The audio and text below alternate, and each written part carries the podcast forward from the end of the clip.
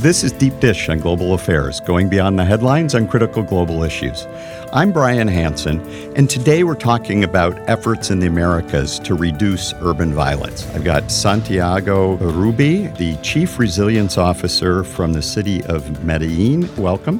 Thank you so much. Thank you for the invitation and hosting us here in Chicago. And also with us is Mario Maciel, the division manager of the mayor's gang prevention task force for the city of San Jose, California. Mario, welcome. Well, thank you, Brian. Thank you for the opportunity. And the third person joining us is Flavia Carbonari, a consultant with the Social Development Department at the World Bank. One of the things that struck me is that if one looks at the 50 most violent cities in the world, if you just look at homicide rates, right, murder rates, and you ask where those 50 cities are, the most violent in the world, 47 of the 50 are in the Americas, are in this hemisphere. And Flavia, if I could start with you, why is it that North and South America are home to this really, you know, devastating problem? Well, first of all, thank you for the opportunity of being here.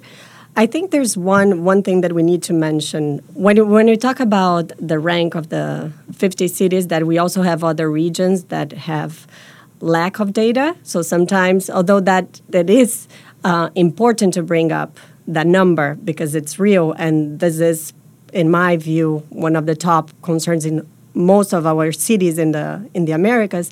Uh, there's also this issue of lack of data, for example, in Africa, that we could have had other cities in that list. But um, despite that, I think par- part of the reason why this is a regional problem, I mean, we have a lot of the, the risk factors present in all of our region, right? So, gun, the availability of guns, for example, is something that we have all over the region.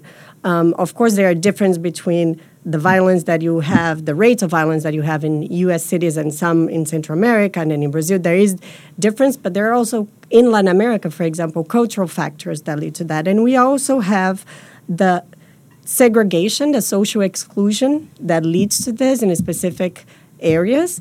You have that in Chicago, and you have that in Brazilian cities, and you have that in Medellin. So a lot of these uh, macro factors that we we experience in different countries, you see them um, all over the region. Um, but there are there are many factors. It's a very complex problem. Yeah, any other thoughts on on what what creates this pattern in our region? Well, thank you, Brian. Again, I, I, I think after three of, of these events, we started meeting here in Chicago actually almost uh, three years ago, and we back again reflecting on, on this issue. It it is always a question mark on is culture playing any role there? And um, I'm not saying that in a specific culture brings a factor of, of violence, but it's, but but there are certain uh, ideas inside cultures like masculinities, and when you see that idea of a macho in in Latin culture, that is also present in, in Afro American, Afro Colombian, Afro Brazilian culture, that brings a ground to, uh, for violence to emerge. And especially in the most vulnerable but amazing network, which is the family. Uh, and once violence emerges in families, it's very hard for you to create a peaceful society. So we have to pay attention in, into these cultural uh, factors that played an important role in terms of, of, violence and of course in terms of our uh, determination to focus on attending uh, that issue there on the ground within families, within communities, and that's important to to really acknowledge and be and be conscious of that. Yeah, Brian, I would also add that I think there's a, an overlay of, of economics here that seems to perk uh, Poppet's head out. Uh, many of these countries that are experiencing this, I, I, would say, is a manifestation and a byproduct of inequities and, and isms and things that we're not ready to talk about completely, but um, there are commonalities across this whole region you're talking about. So I, I would be, I think it'd be far fetched to, to walk away from that as a, a variable in this whole discussion. One of the things that has been so fascinating for me over the last two days since we've been talking about this is not only there is, is there a major problem, but there also are really hopeful stories. I mean, Chicago. This is obviously gun violence is a is a problem that we that we confront here in, in our city, and it can feel intractable sometimes, right? Or it's moving in the wrong direction.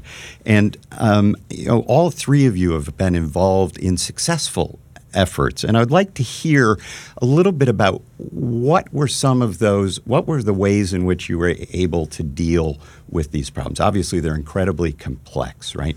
But kind of what are the approaches that you found to be helpful? And I'd love to start with Medellin.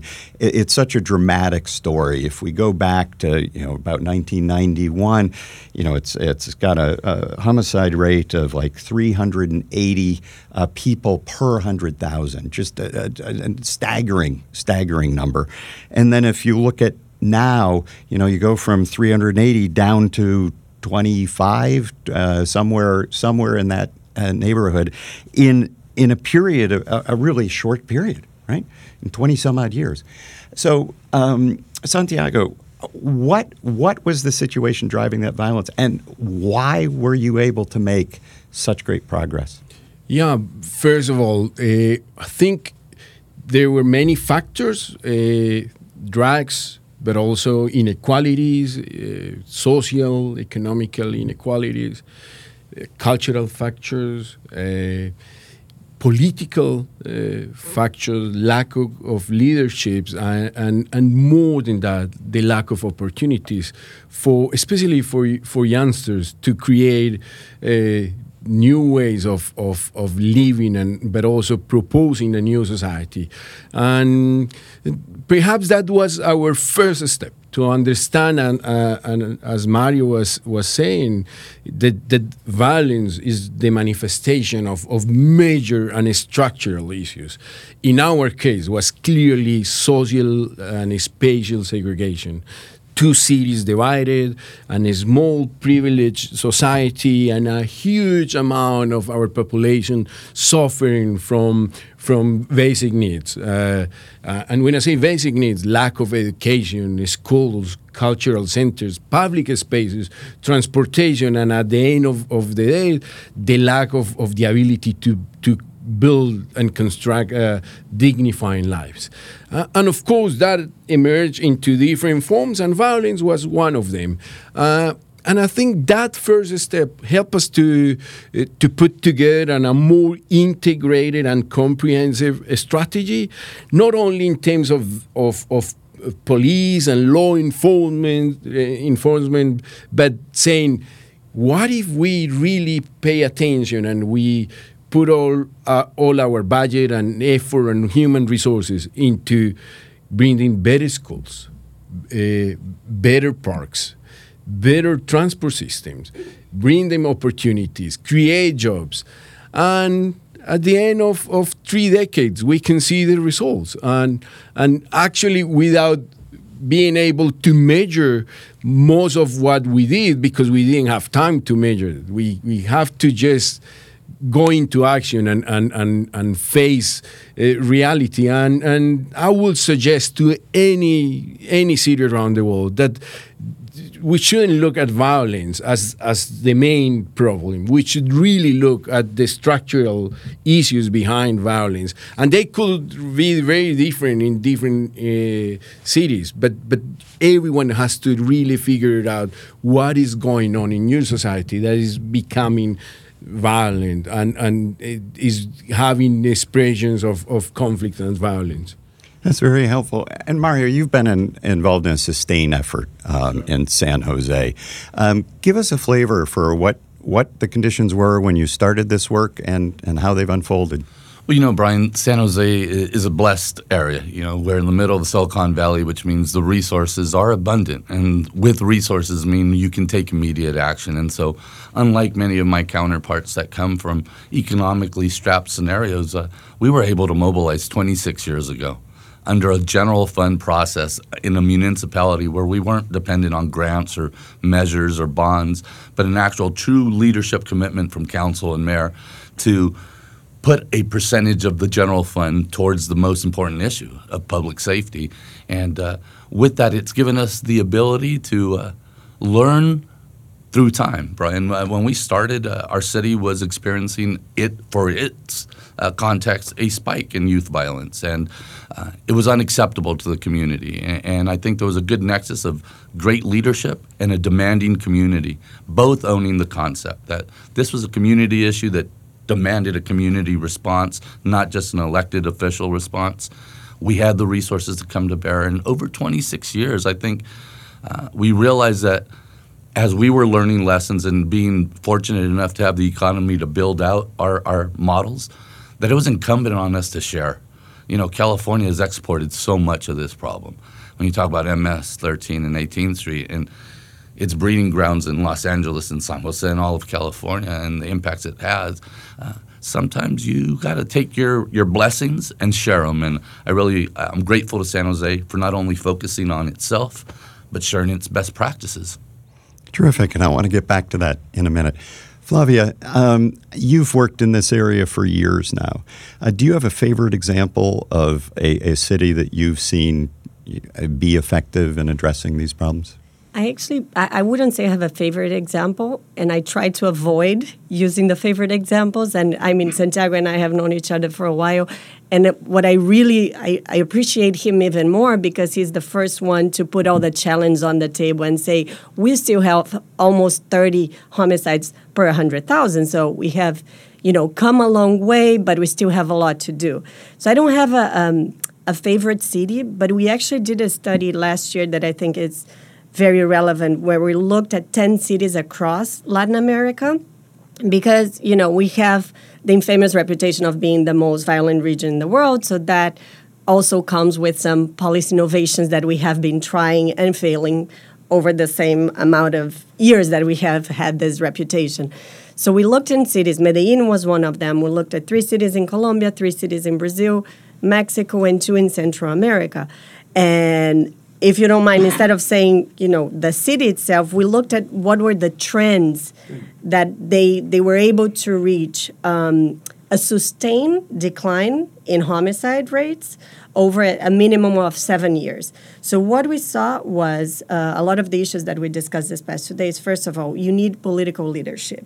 So you actually need the mayor sitting down and say, "This is a priority for my agenda," bringing all the different sectors: education, law enforcement, health, everybody on the table, and holding them accountable for a problem that has links to each one of their areas. So it's the teacher in the school that can do a job preventing violence, uh, changing that kid's behavior at that age. It's the health department. It's the law enforcement who is part of the solution and part of the problem. In Brazil, we have 5,000 um, killings by the police every year. So they are also part of the problem. They are also part of the culture that we need to change, as Santiago was saying before. So that was one of the first um, trends that we identified. And coming down from the, the political leadership, in all those cities, we found mayors that created infrastructure, government in- infrastructures that were able to put that agenda forward. So they created information systems that would look at okay, what are the exact drivers? When are the homicides happening? Weekend, what hours? And then we could use that data to actually develop more policy, more evidence based oriented policy.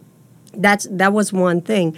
Um, they also had partnerships with civil society, with academia to help them evaluate what they were doing. Um, private sector, in many cases, in Monterrey, we saw a lot of private sector engagement. In Medellin, there was a lot of, uh, a lot of private sector engagement. Uh, and then when, com- when it comes down to the programming level, in all of these cases, you had a combination of violence prevention and control. So you had both measures. You had. And what's the difference between those two? For most people, they hear violence prevention and control, and they're like, isn't that the same thing? Well, actually, we did have an interesting debate this past few days here, and I, I, am not entitled academic to speak, so I, am speaking as a citizen. Good. Um, I don't think, I think you can do violence prevention with law enforcement, and you also have the violence prevention, the social violence prevention that we talk about, primary targeting the whole population, secondary with at risk youth, tertiary with ex offenders or victims. So I think you can, violence prevention could be everything. Um, when I say control, I'm talking specifically about law enforcement. But in all those cases, we, we saw that the combination of the two in an integrated, multi sector effort was essential. So I think these are some of the trends that we found that I think uh, they played a, um, a, stronger role in one city or another, uh, but they, they were definitely there in all of those successful cases, as we would like to call. Yeah, and, and as Flavia is saying, once you realize this is a multi-factor issue, of course the the solutions brings also also multifactorial uh, responses, saying that if you deal with violence, your city most likely will be more prosperous, uh, more competitive, uh, and will clearly be more inclusive. Uh, and, and, they all integrated. By being more inclusive your your city become less violent and more safe and secure.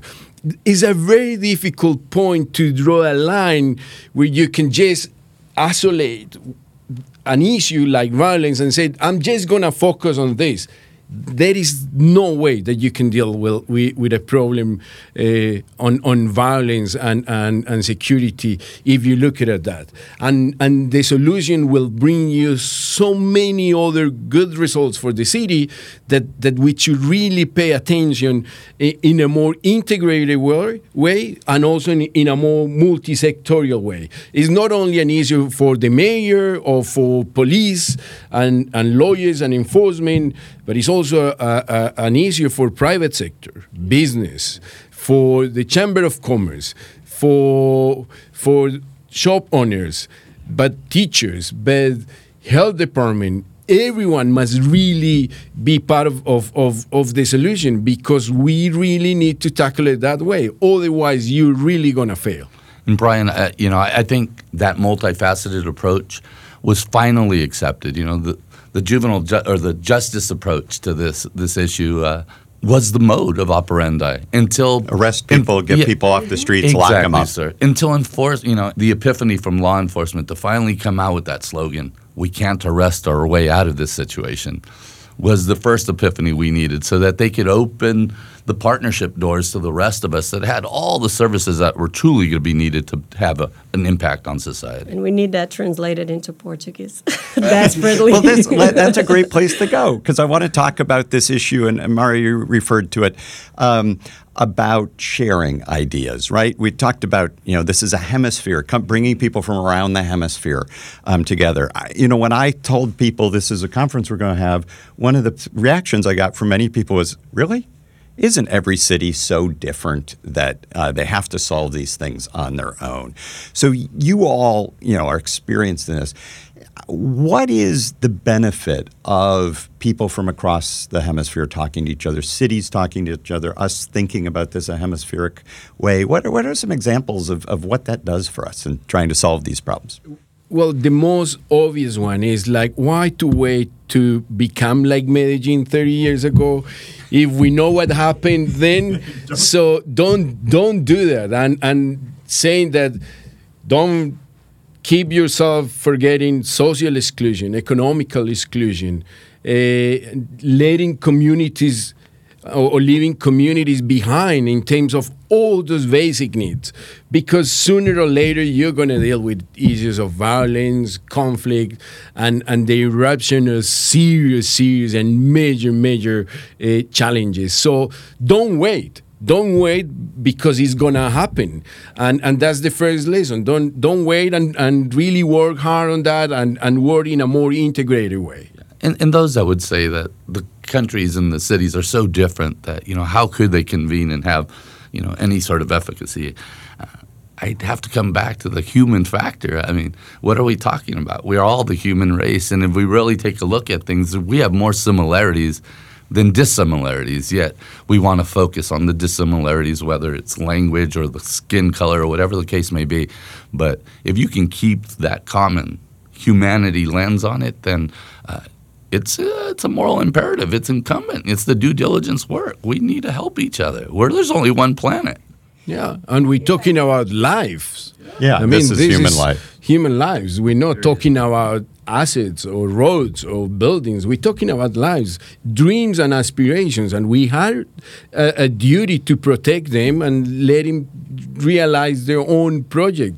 Yeah. And if Flavia, I let may, me. yeah, if I m- may add, um, in my work at the bank, sometimes I have dealt with some resistance when you go to somebody and said, you know, I've seen this program in Chicago and it worked really well, and people looked at you and like, well, it's Chicago. You know, we don't have their money, we don't have the institutional capacity, which is true in many cases.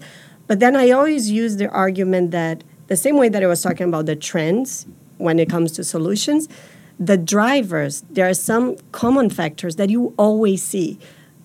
What is a global trend? I mean, it's always male youth. There are the, the large majority of the victims and the perpetrators of crime. Uh, race in Brazil and in the US, I mean, in Brazil, 75% of the homicides are the victims are Afro descendant, the same thing in the US. So you have a lot of the, the factors are common, so you have the concentration of crime in very specific to the street level segment. Uh, one example I, I used in Brazil when they were saying this, I said, you know, this neighbor, Engel, I think it's Englewood, Englewood. that you say it Yep. in Chicago Yep. has a higher homicide rate than Salvador de Bahia in Brazil, and which is greater than Juarez in Mexico. So we do have similar contexts, and w- when you narrow down and look what's happening there, you know the drivers behind that violence, they are very similar too. So we do have common realities sometimes. Of course, that when we have this learning exchange, we talked about a lot of this today. You have to take into account the difference and to adapt the programs. That's very, very important. Uh, but I think that doesn't mean you can learn from each other and you can see what worked in your city. And so I think this is um, one of mo- the most exciting things I've experienced in, in this work is the exchange we have with people in the ground, the people studying. So.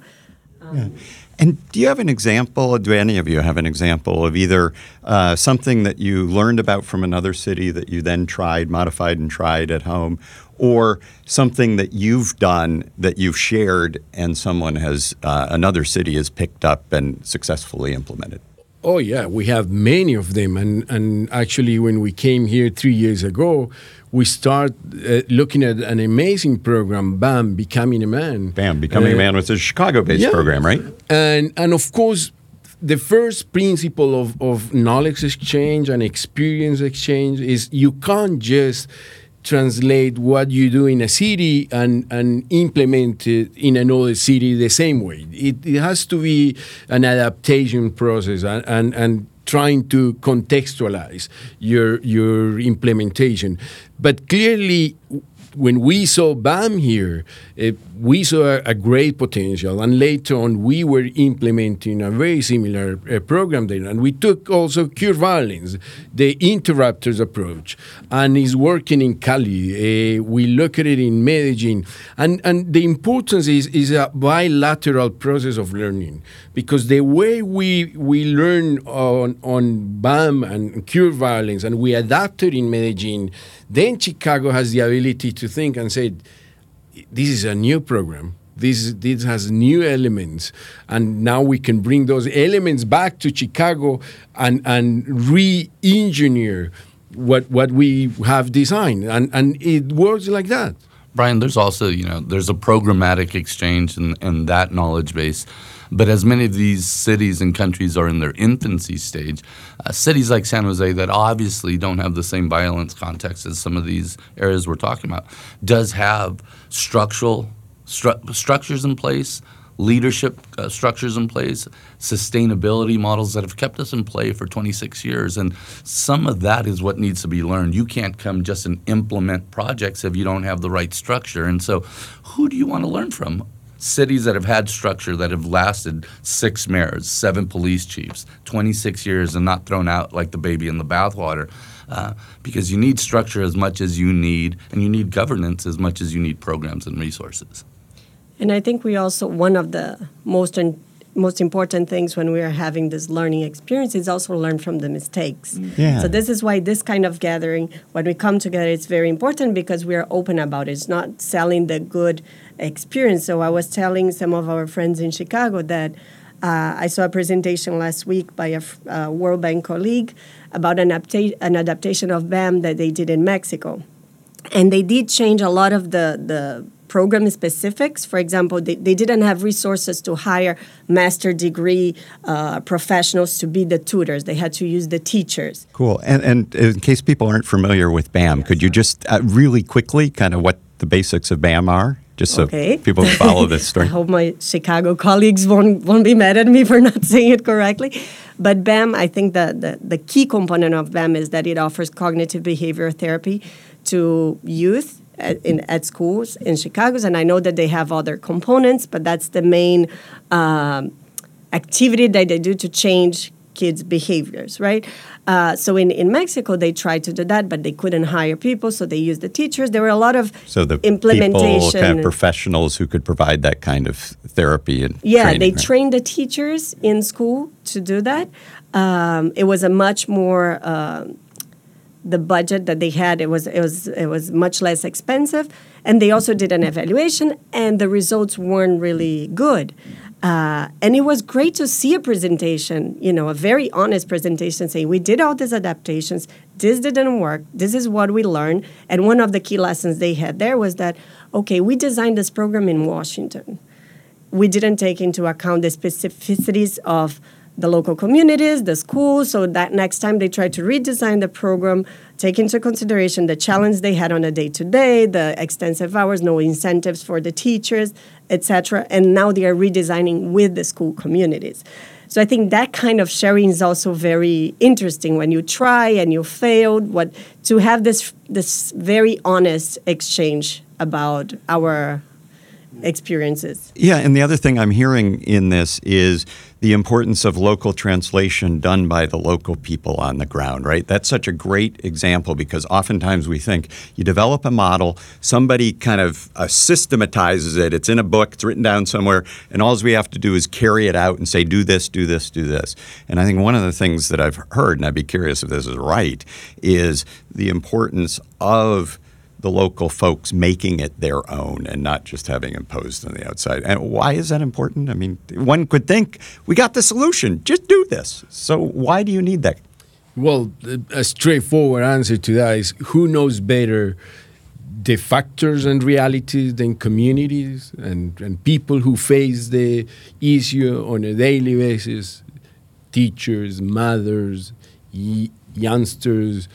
I mean, it's, it's very hard to, to really think on an external factor to be so effective when there are really, really great human resources that are able to deal with it. So I think one of the main lessons that, that we learn here is we don't really need to to go uh, somewhere and, and tell people what must be done. I think the ideal scenario for this is really, really capture that value there in the communities and really give them capacities to be able to solve their issues. Because let's not let's be honest. I, I mean, we have failed communities as as a state public servants, and they have done something trying to figure out ways of solving issues.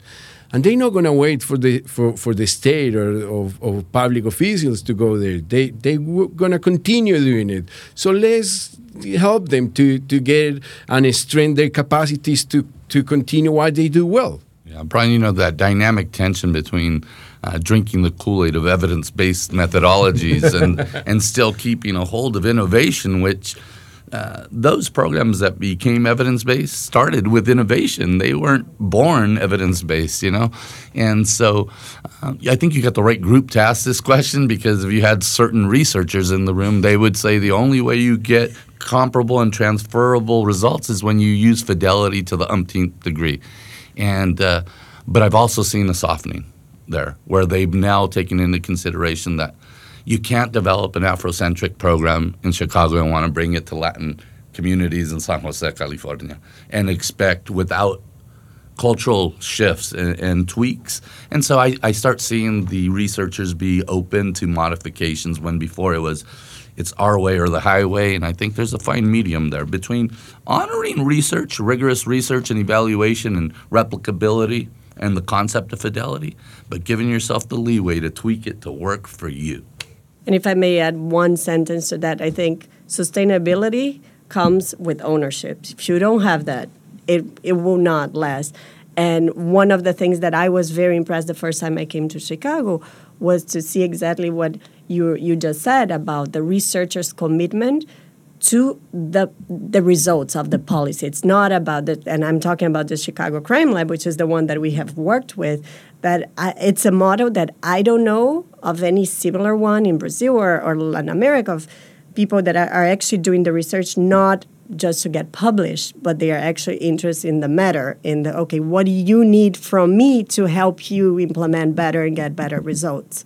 So I think that's very to have more the academia and the policy world talking better to each other because in, from the policy perspective, you you also need uh, policymakers willing to share data, understanding why you need to share the data, why it's important to invest in evaluation, what, how that will feed into better policy making, more cost effective policies at the end. So I think we, we still have a, a lot of work to do in that area. Well, it's Chicago that point, gets pointed to as, as its own big murder problem. I appreciate the shout out uh, to our friend Roseanna uh, Ander and her organization, the University of Chicago Crime Lab. Um, that Chicago also is a place that's not only creating problems but trying to to be a, uh, a force in, in solving the problems. One of the things that's so striking to me as I listen to you. There was a 12 year old girl um, killed in Chicago. She was visiting from Michigan to go to her favorite cousin's high school graduation, and a stray bullet um, hit her and killed her. And I think we're used to, and this brings it home, right? These are individual lives that are, are, are extinguished, incredibly painful. And the news gives us these accounts, and we hear way too many of these uh, of these accounts. And I, I, think one of the things that is inspiring when I talk to you all is this sense of hope and a sense that these problems aren't intractable. And as we close, I would just like to ask each of you what gives you the greatest sense of hope in terms of making progress on this really, really challenging problem? I will quote my grandma who used to say if violence is a, a non-rational uh, result of resolving conflicts, why are we expecting rational solutions to, to become a, a, a peaceful society? So clearly, love and care brings a perfect ground to, to to bring families together and to to become a more protective environment.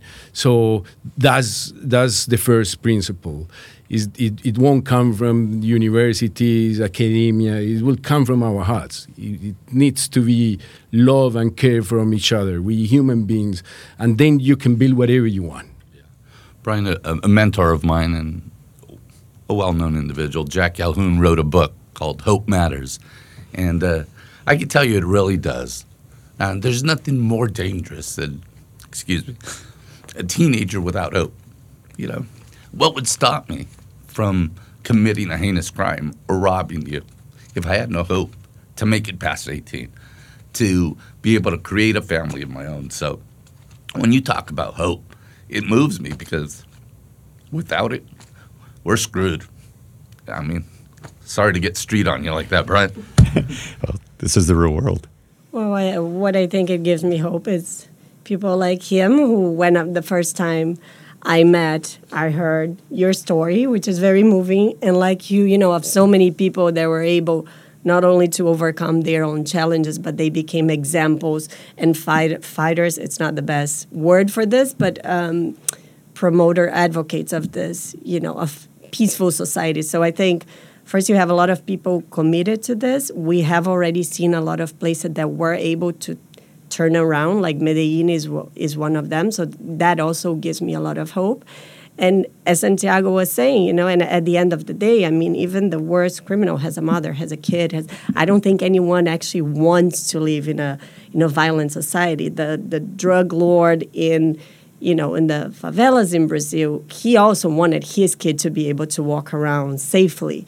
So I think at the end of the day, I mean, we we all still want that, uh, and we have a lot of good people uh, with the heart and minds in the right place trying to to change things. And we have seen a lot of things that have worked. So we know th- there there are things that work. We still need to work a lot to learn more about it. So we know some of the evidence but we know that things can be violence can be prevented uh, and reduced. So i think that gives me a lot of hope and i think that's why we are it's it's a topic as we said in the beginning that it's you know at the end of the day we're talking about people literally. Like that's why every other policy issue to me which i also care about comes second because if we need to care about our lives first right? So i think that's why when you have people committed to this it's it's a very passionate and hopeful um, topic and area A great place to end this conversation. Obviously, an important issue that we'll talk about um, again.